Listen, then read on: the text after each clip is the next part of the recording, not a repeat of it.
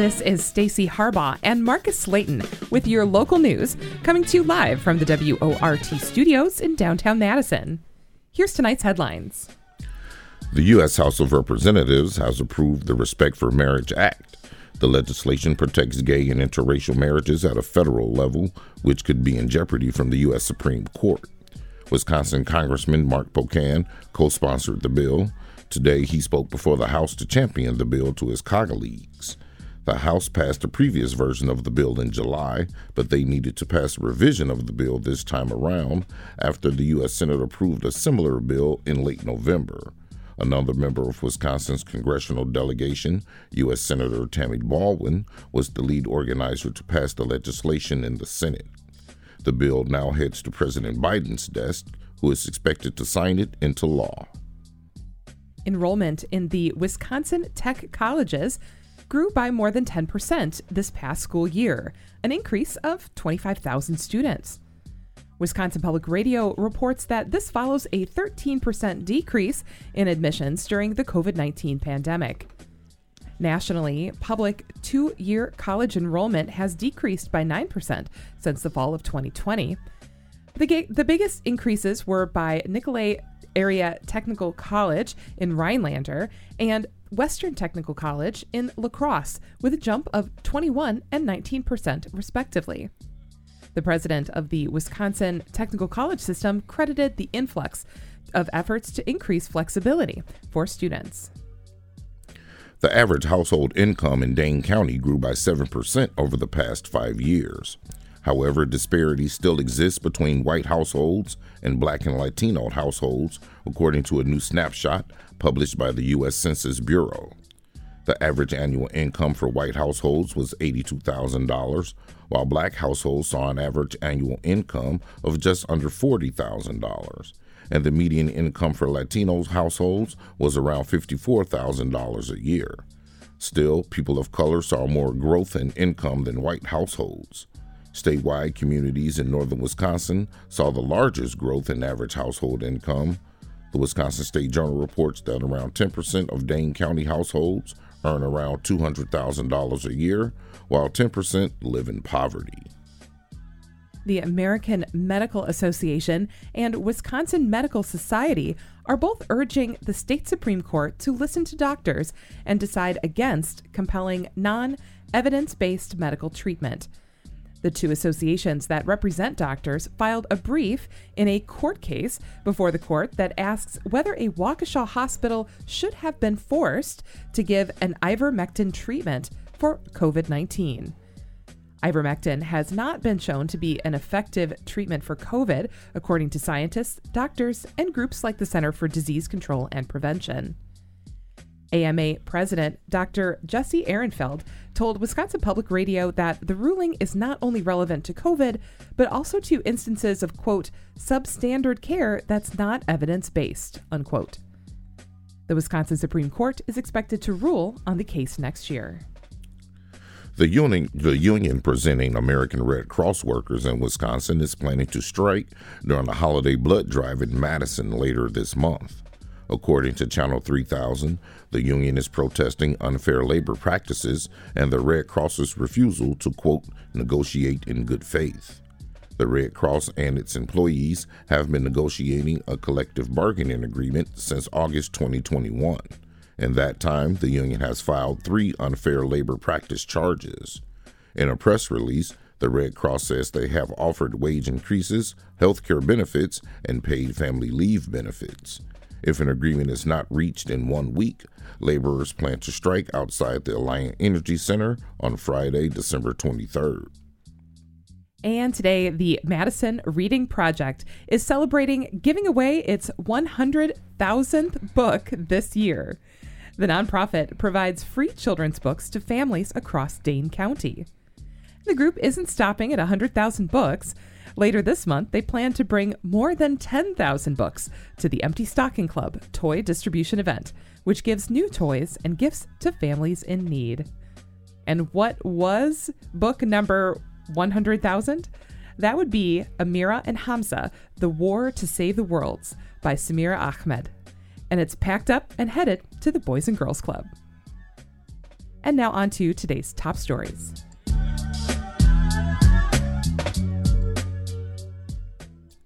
It's been over a decade since officials considered bringing passenger rail to Madison.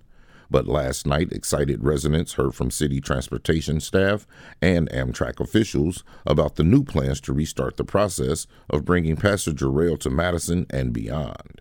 WORT producer Nate Wikihout has more. A passenger train hasn't been seen in Madison since 1961, when the last Northwestern Railway train left for the city of Chicago. In more recent history, a high speed rail line between Madison and Milwaukee was set to kick off in 2010, until former Republican Governor Scott Walker nixed the plan after a decade of work.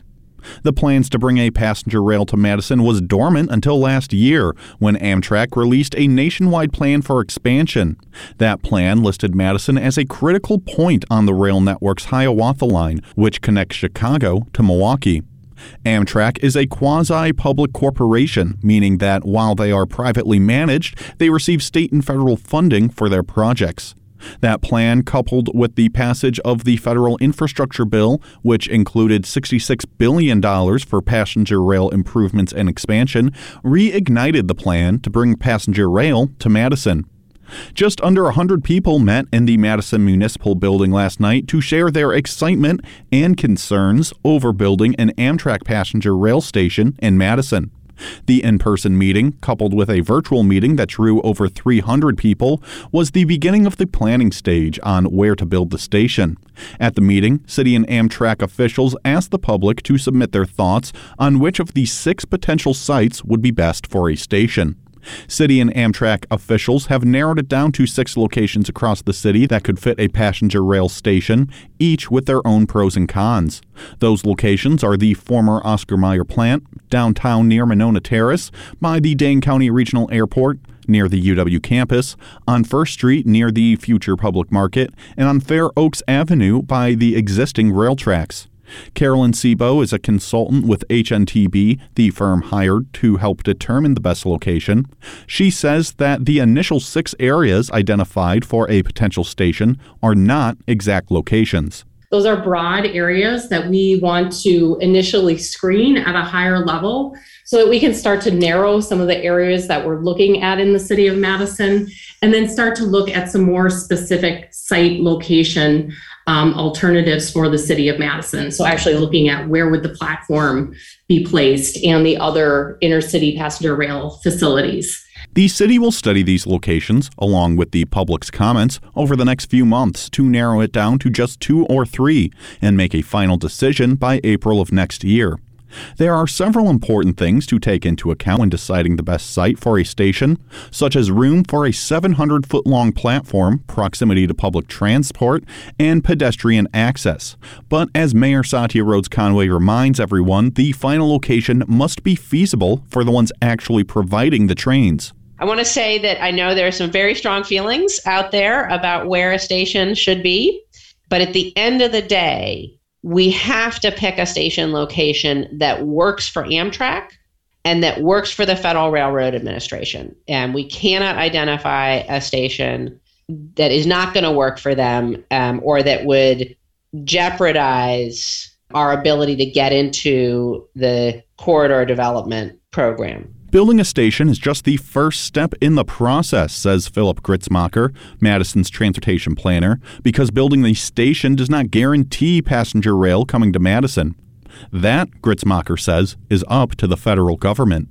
So there's a really big piece of that, and that is the corridor identification program. So that's going to open up this month, and that's kind of the, the key to everything. That program is how we get federal funding. So what we're doing tonight, the, all of the, the work that we're doing, really helps us progress towards that. We want to demonstrate to the federal government that we are serious about wanting passenger rail in Madison, and uh, identifying a station location is, is a good way to get there. Some members of the public last night listed concerns about equity, the environmental impact, and use of fences at the potential station, but most in attendance at last night's meeting were excited to see passenger rail come to Madison. That includes District 8 Alder Juliana Bennett, who says that she's surprised Madison doesn't already have a rail. Do you like the idea of a train coming here to, to Madison? Heck yeah, we need a train. I don't know why. It's really frustrating that Republicans hate trains for no reason. Um, but we really need a train in, that comes to Madison. It's ridiculous at this point that we don't have one. The city will hold two more public information meetings on the location of a rail study. You can find more information about the rail station study and where you can send your comments on the transportation page of the City of Madison's website. Meanwhile, former Governor Scott Walker took to Twitter to give his thoughts on the project last night, saying, quote, This is a stupid idea. Reporting for WORT News, I'm Nate Wiggyhout. Is it a bird? Is it a plane? No, it's the Community Alternative Response Emergency Services Van, and it's celebrating its one year anniversary. WORT reporter Aaron Ashley has the story. Cruising the streets of Madison is an ordinary gray SUV with a small white logo on an extraordinary mission. It belongs to the Community Alternative Response Emergency Services, or CARES program, which was launched in September of last year with the goal of improving care and response to people experiencing behavioral health emergencies. This nondescript emergency vehicle allows emergency workers to de escalate nonviolent behavioral crises without the stresses of sirens and flashing lights. Yesterday evening, CARES hosted a virtual presentation discussing the results of their efforts so far. Um, the data that you're about to see is from our first year of service, so it's from September 1st of 2021 to August 30th of 22. The program started out as an intentionally small pilot program in downtown Madison in September of 2021.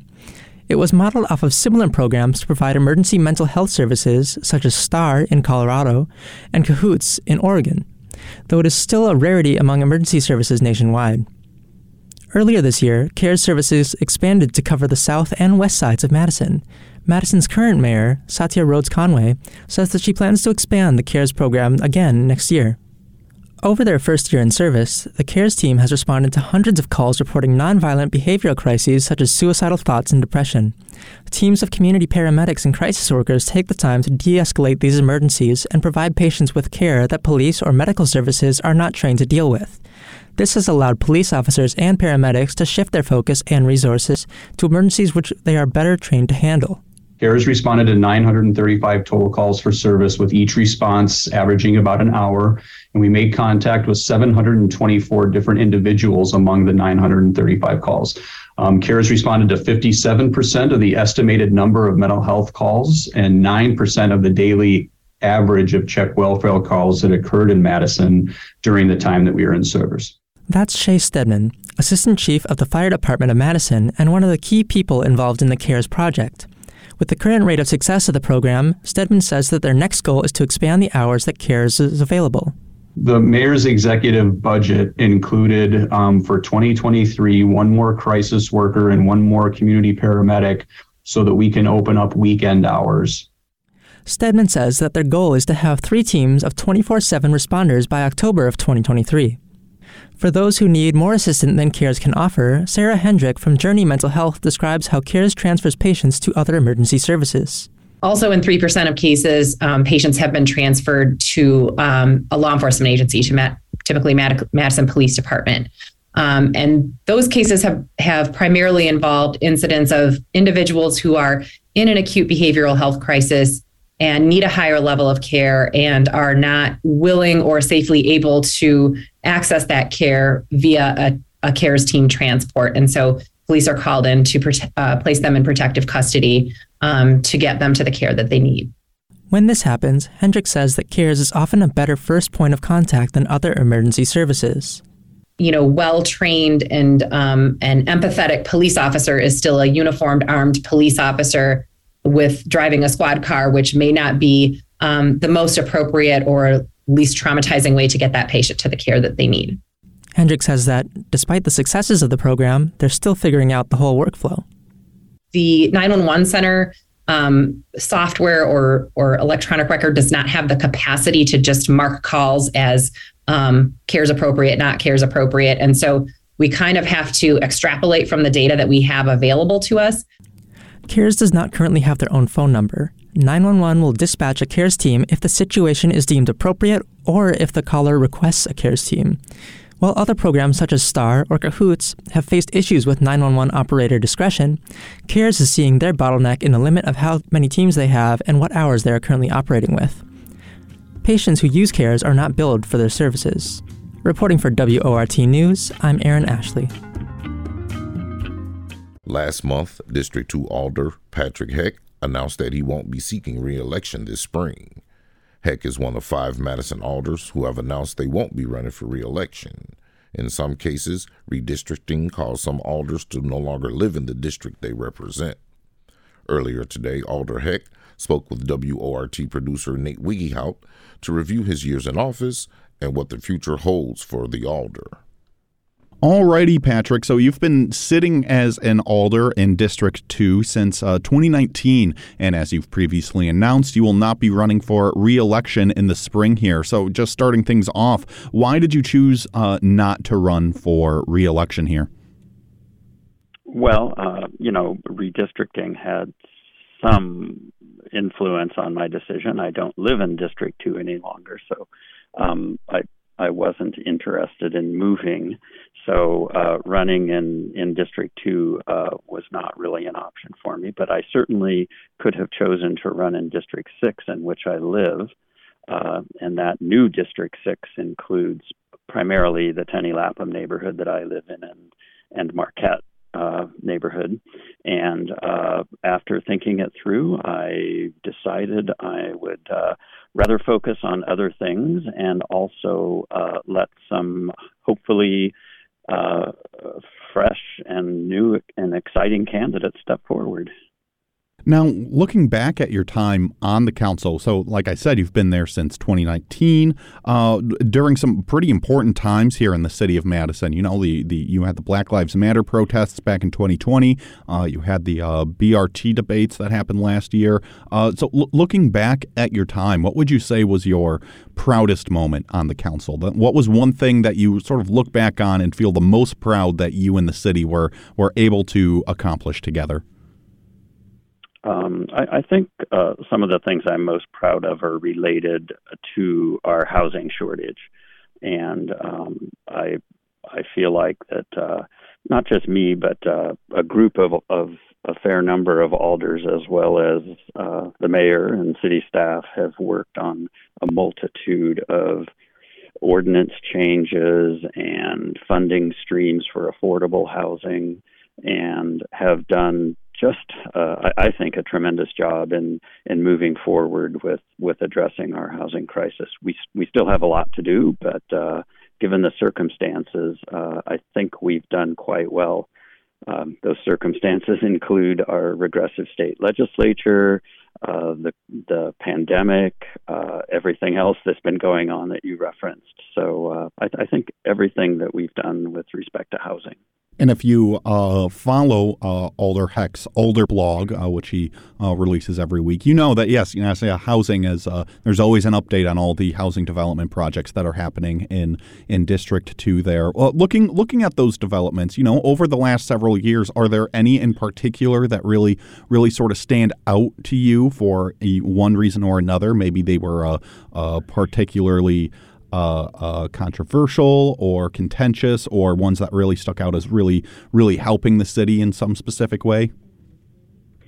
Um, well, uh, in, in, terms of controversy, I'd say all of them are controversial in somebody's mind. and uh, you know, given that we have uh, a lot of folks in Madison who like to be involved in what happens in their neighborhood, there there seems to always be controversy. And uh, you know, generally, I think most folks agree that development proposals improve due to neighborhood engagement, and I'd agree with that. So the controversy sometimes results in much better projects. But uh, actually, uh, I, uh, one of the projects I'm most excited about has not been in, uh, approved yet, and that's the redevelopment of St. John's Lutheran Church on East Washington. And that's going to be almost all uh, true affordable housing and nine floors of it above their redeveloped church. And and it's right there on East Washington along the the future BRT route. So um, I, I think working with them really, I think over the last three or four years, when they just first started to to formulate some ideas and wonder what they could do to serve both their congregation and the community uh, was was really a, a high point for me. Now, looking at the flip side of the coin, there is there anything that you feel like you sort of left on the table in your time as alder? Is there anything that you really didn't quite get to in your time uh, that maybe you want the next council to look at? Um, well, uh, you know, we're right in the middle of of uh, uh hopefully passing the transit-oriented development ordinance and uh, th- that's a whole suite of zoning changes. But uh, that that we're going to deal with in January, so hopefully that will that will be finished. But um, I think some of the things that we could continue to do more on are related to sustainability and and and uh, incentivizing uh, the uh, green infrastructure related to development and also uh, expanding our, our programs for um, increasing energy efficiency and building efficiency, efficiency in new and existing uh, residences and commercial buildings. Now, looking forward a little bit, you know, you've been uh, older for a few years now. From so, from your perspective, what what do you think will be the biggest challenges the city will have to face in in the next couple of years? Well, uh, you know, despite uh, all the the past concern about our budget shortfalls, uh, I, I, think the we really are going to have some serious budget problems in two years. Uh, things can always change, as they often had. Uh, it, you know, we had a huge influx of federal funding due to pandemic relief, but um, that's going to be over, and the city continues to grow. The state legislature continues to not fund municipalities uh, uh, uh, in, in any way, shape, or form is, is, is what we get from the state appropriate. And I do think we're going to have a huge budget deficit to deal with in a couple of years. Now, Patrick, bringing things back around to you, what's what's on the horizon now? What are what are your next plans? Well, I'm going to uh, refocus uh, somewhat on my uh, my real job that pays the bills, and uh, but I also uh, feel like I'll stay involved in city matters as I can. I don't plan on running for another office, but I do feel like I have uh, quite a bit of knowledge about housing, zoning, even transit that I would like to continue to share somehow. Well, Patrick, just to close things out here, do you have just any final thoughts for the uh, people of Madison and the, the people of your district, uh, things that you want them to know? Um, I, I, will say uh, that I thoroughly enjoyed uh, serving both the old District 2 and the redistricted District 2, the new District 2. Uh, I got to know so many hundreds of, of people, and uh, it was really a pleasure to represent them on City Council. I've been talking with Patrick Heck, Alder of District 2, who will not be running for re election in the coming spring here. Patrick, thank you so much for talking with me here today. Thank you.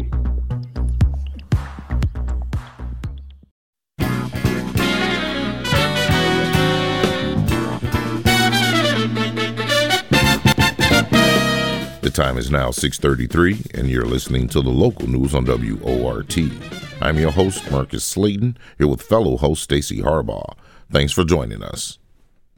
Every other Thursday, our contributor, Jonah Chester, sits down with Tom Kamenick, president of the Wisconsin Transparency Project, to discuss open government issues. This week on Transparency Talk, they examine a little known policy that allows members of Wisconsin's powerful Joint Finance Committee to anonymously object to certain items of business, essentially blocking the measures without taking a formal public vote. Now, a quick note that this conversation is not specific, specific legal advice, so please seek an attorney's assistance if you have difficulty with open records or open government.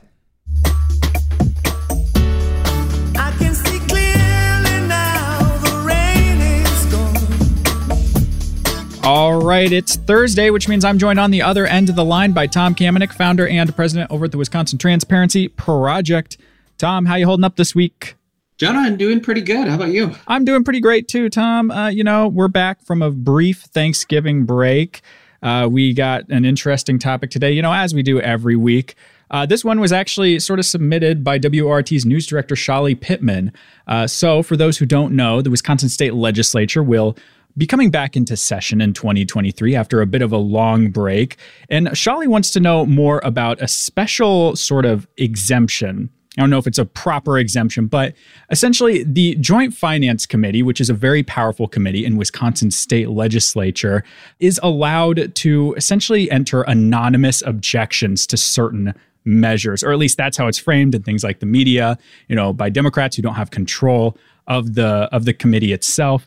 And Shali wants to know, and I want to know, is that out of the ordinary? So, Tom, talk to me a little bit more about this sort of exemption, or if it even is an exemption. Is this just an issue of framing?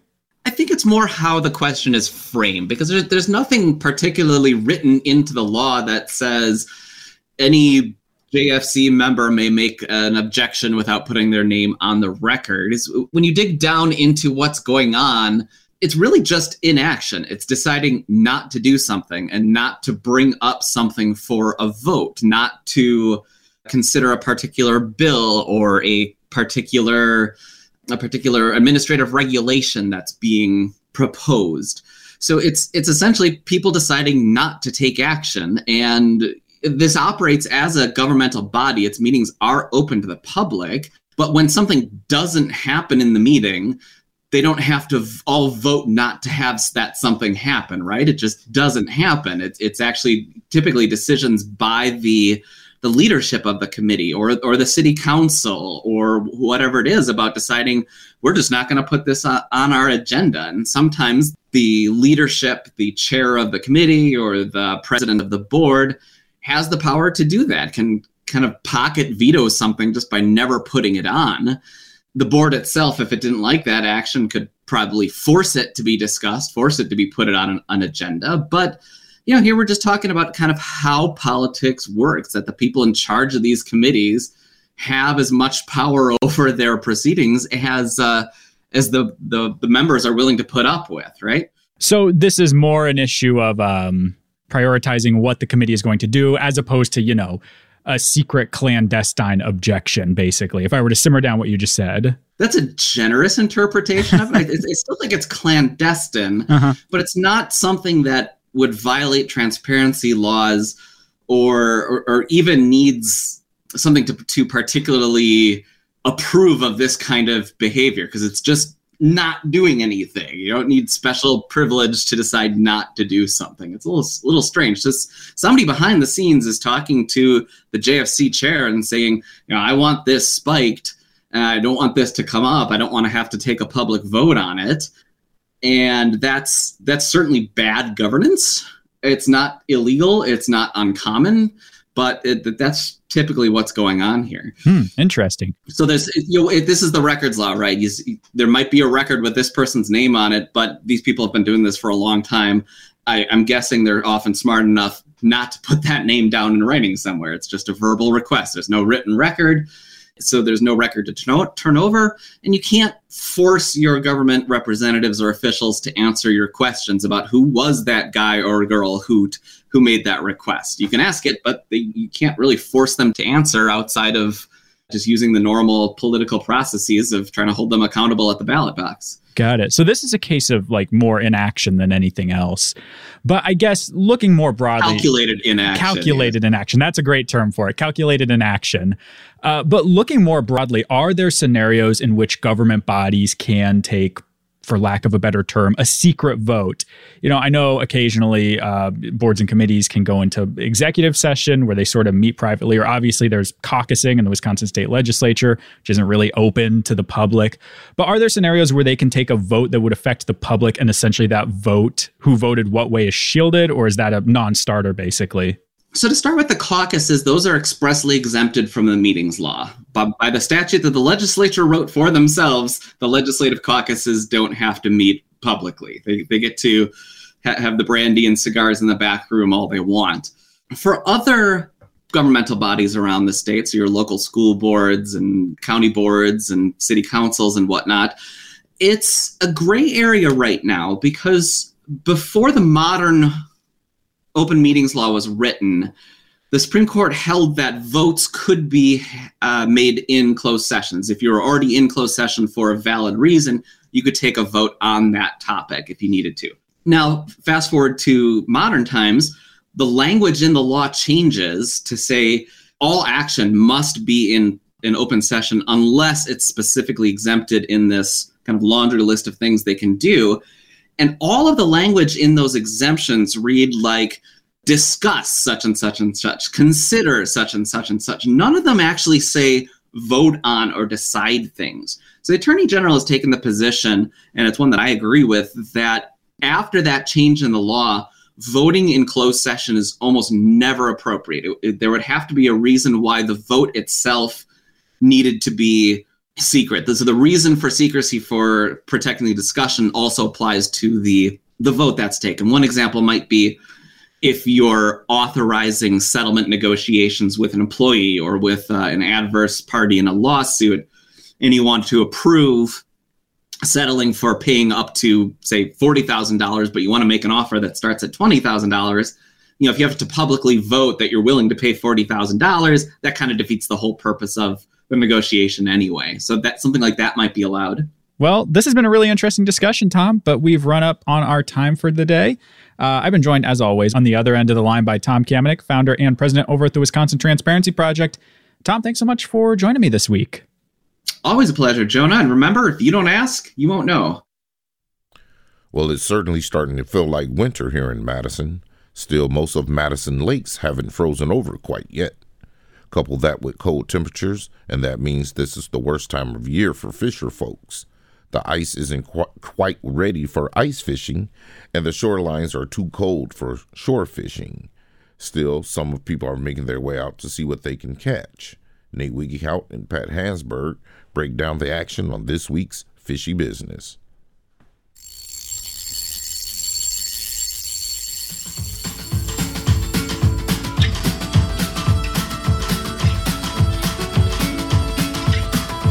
Alrighty, I'm on the line now with Pat Hasberg over at the D&S Bait Shop here in Madison. Pat, it's been a little bit chilly here the last few days, so let's just start off. How how have the fish been biting? Well, the fishing's been pretty good for the folks that are making it out. The problem is, is that uh, you know we we don't have any ice, so folks aren't really doing much ice fishing, and it's like you said, it's just cold enough that people aren't doing a lot of shore fishing. So, to be honest, the reports coming into the shop here have been. Uh, you know, few and far between, I guess you could say. But uh, the folks that I do hear from are doing pretty well still. Well, you mentioned the ice, so let's start off there. Uh, is is there really any ice anywhere yet that for people to go out and uh, ice fish on? Well, there's Cherokee Marsh up here on the north side, and there is ice out there. But uh, as a as a shop owner, I'm I'm officially not recommending that folks go out there just yet. Um, it's sketchy at best. There's two to maybe three inches, but more like two inches, and um, open water in in areas. So unless you're very familiar with the conditions in the area, I would uh, just stay away until we get a little cooler weather here. But uh, other other than that. Um, the only other spot I know of where there's ice is down near Stoughton. At uh, Viking, Viking Park is a dog park down there. They have a place called, they call the Ditches. But uh, other than that, that's that's all I know of for ice locally. And just remember what we talked about last week. Check the ice before you go over there, and uh, yeah, don't fall in. We, we no, nobody wants that. Uh, so you you mentioned not too many people out shore fishing out at the moment, um, probably because it has been uh, pretty cold the last uh, few days. But for the uh, people that are catching stuff, where where are they finding stuff? Well, besides the ice anglers, we've got people getting fish um, on Lake Mendota along the University shoreline. Uh, Tenney Park breakwall has been good for walleyes, and uh, the Warner Park breakwall, they've been getting fish out there too. On Lake Monona, they've been getting some walleyes along the city shoreline. Uh, most of the walleye action on both lakes has been coming at night. Um, the muskie anglers are still uh, getting out and, and having some good success out there. Uh, problem with both the lakes too is that uh, boat launches aren't in anymore, so it's a little tricky to get a boat out. But uh, the folks that are making it out are doing pretty well. It's the real fisherman's folly. the The best time to go out and uh, catch fish are the times that nobody really wants to go out to fish, which is uh, cold weather and at night. Uh, so, uh, looking at looking at some of the uh, area rivers, have you heard anything about there? Well, uh, up to the Wisconsin River at the Prairie du Sac Dam, I've been hearing about some good walleye and sauger coming out of there. Um, so there's that. Uh, the, the musky anglers up there are, are still getting some fish. I haven't heard much um, out of any of the uh, spots on the Yahara River. Uh, the Rock River, I have heard about um, some walleyes congregating in deeper holes between, uh, well, Lake Koshkonong and then all the way up to the Jefferson Dam. Up and down that stretch of river has had uh, some good action there for some walleyes. But uh, other than that, I haven't heard too much. Well, like you said, Pat, not too much happening uh, this week out there on the water. So, just uh, wrapping things up, I guess. Do you have just any uh, advice out there for people to to get ready for ice fishing? Because it is just around the corner here. Maybe, uh, maybe another month, everything will be frozen over. Uh, maybe even sooner than that. So, uh, and for people just wanting to get ready, what what do you recommend for people? Well, of course, you can call the shop here anytime, and, and we're happy to update people with any any reports. But um, you know, just uh, like I said, try to monitor conditions. If you see folks out, uh, kind of watch where they're fishing, watch where they're walking on, um, and then if you do make it out, try to check the conditions of the ice as you go. And uh, yeah, like you said, uh, definitely by I would think by the end of the month we should have some good ice all around town here. So it's not far off. Well, I've been talking with Pat Hasberg over at the D&S Bait Shop here in Madison. If you want to hear an updated fishing report, maybe hear how the ice is doing, you can call uh, one number, easy to remember anytime you want. That's 608 Big Fish. Pat, thanks for talking with me. Good luck out there, and remember, stay, you know, check the ice before you go out there. That's right. Thanks so much, Nate.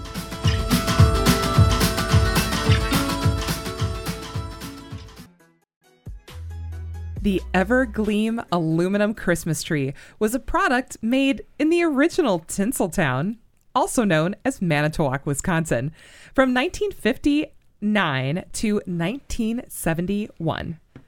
Now, you can buy a reproduction, but if you want an original, you might need some help finding a true Evergleam.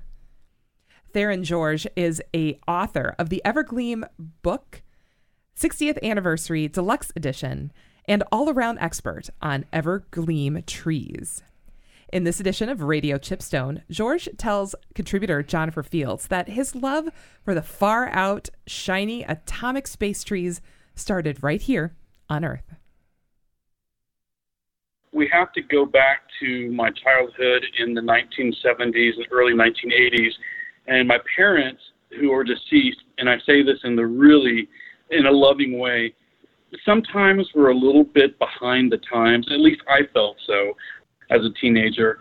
They still have their original aluminum Christmas tree, which we have captured in photographs from the 1960s, but they still had it in the 1970s and early 80s, and then it kind of disappeared.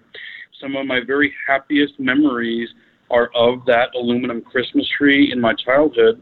It was probably uh, thrown out with the trash at some point because nobody in my family has it now.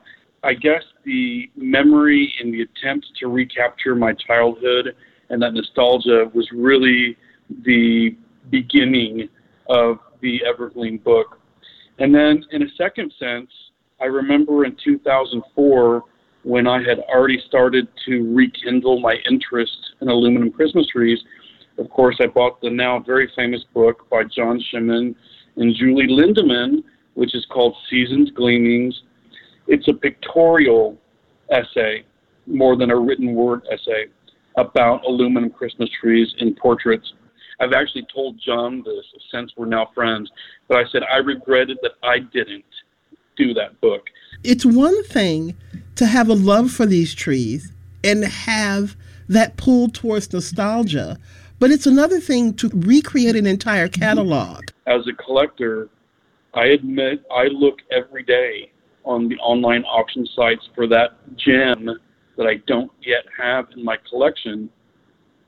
But in so doing, it amazes me how frequently I come across an advertisement or a listing for an aluminum Christmas tree, which is to no fault of the seller, really in error, just completely in error, a complete misrepresentation of what the person is actually selling. That doesn't hurt the seller terribly, But when the buyer receives an object which was described one way and they receive something completely different, it's another story. And there certainly is a need for a reference book that, at least insofar as Evergleams is concerned, gives you the tools, gives you the know, gives you the technical language to intelligently discuss, buy, sell, trade, and talk about aluminum Christmas trees. Theron, it's interesting you say that because I had to decide who I was as as somebody who wanted the tree. Am I someone who wanted an actual evergleam in my home, or am I someone who just wants uh, aluminum tree that may or may not be an original, maybe Frankenstein together from a number of parts, could be a retro recreation from some shop somewhere. So I guess in my mind, it's the condition of the collector. Are you have to decide if you're a collector who wants an authentic tree or if you're a collector who just wants something gleaming and shining in their house? Just this week, here in December of 2020, all historical sales records were broken when an eight foot, 94 branch pink evergleam aluminum Christmas tree sold for $5,000 on eBay.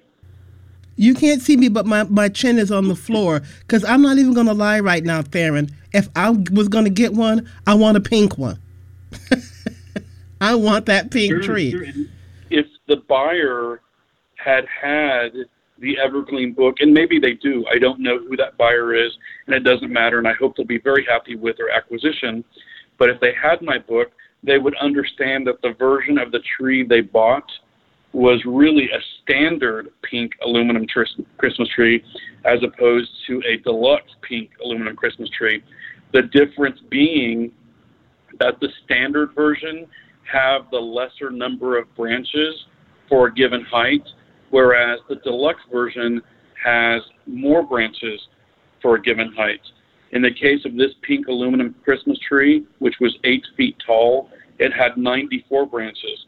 That's considered a standard pink aluminum Christmas tree. The Holy Grail, if you want an eight foot tree, would be item 4918, which would have had 121 or 124 branches. It doesn't matter. The person who bought that tree, I'm sure, is going to be thrilled with what they got. And for sure, they do have a, a wonderful prize. But it would be the type of collector or the type of person with keen interest and knowledge who would have understood the difference between the two models and what was actually being sold and bought on eBay this week. Have you found new Evergleam or Evergleam type products or related products since writing this book? There is an official um, company advertisement back from the 1960s for a tree which is known as the silver spruce. It's unique because it has downward swept branches as opposed to the typical upward swept branches that we're all familiar with. Yet, nobody that we know of has one in a private collection anywhere in the world. So we have to think if the aluminum specialty company spent enough time and enough money to build at least one of them, to have it professionally photographed, and then to have their designer place it on a catalog page from the early 1960s, where are they? Where did it go? Was it a project that got scrapped for one reason or another? Or is one waiting to be discovered in a basement or forgotten attic somewhere in the upper Midwest, maybe even close to home in Manitowoc, Wisconsin?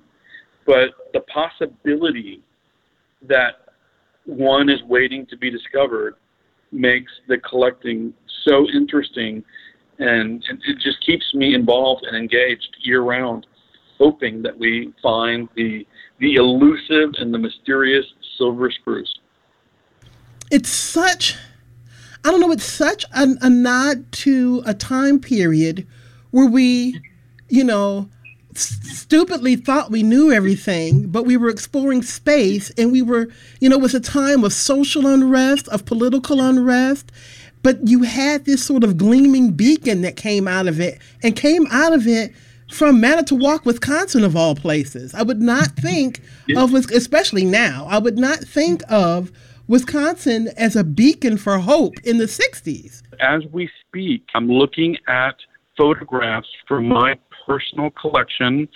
On the one hand, I'm looking at a pair of lovely African American ladies, um, probably in their late teens, early 20s. I purchased this photograph from a family in Detroit. They have an aluminum Christmas tree, but in addition to the aluminum Christmas tree, I'm looking at their clothes, I'm looking at their jewelry, I'm looking at their hair, I'm looking at their furniture, their plants, I'm looking at their drapes. I go to the next photograph, and these are all um, young men from Fort Worth. Um, there's there's nothing terribly eccentric about them. They're they're from middle class, largely white families. Um, they've received a gun for Christmas. They have an aluminum Christmas tree in the back. One of them has probably a blazer from some highfalutin private school somewhere. And then I go to the next photograph and I see a child who's probably seven, eight years old. Of course, he has the very finest aluminum Christmas tree in the background with a halo board and a diorama. And he's got Stieber orb lights. But he's just received an accordion on Christmas morning, which he has strapped on, and he's playing it for his mother and father, presumably. This would never occur in Texas. But what ties all of these things together, obviously, is the aluminum Christmas tree. Yet the people who have them come from so very many diverse backgrounds, um, social status. Um, some of them appear to possibly, you know, be lower middle class, maybe not well to do. Um, others uh, appear to be from very affluent families. But it fascinates me how the aluminum Christmas tree transcends all of those things during the Christmas time in the early 1960s. It's absolutely fascinating. For WORT, I'm Jennifer Fields. And that's a wrap for WORT's live local news at 6. Your headline writer was Peter Voller. Your reporter tonight was Aaron Ashley. Special thanks to feature contributors Jonah Chester and Tom Kamenick, Pat Hansberg, and Jennifer Fields. Dylan Brogan engineered the show. Nate Wiggy produced this newscast. And Ms. Shelly Pittman is the news director here at WORT. Thank you guys for listening. I'm your host, Marcus Slayton. And I'm Stacy Harbaugh. Hey, be sure to subscribe to the local news podcast. Up next is the Perpetual Notion Machine. Thanks for listening. Good night.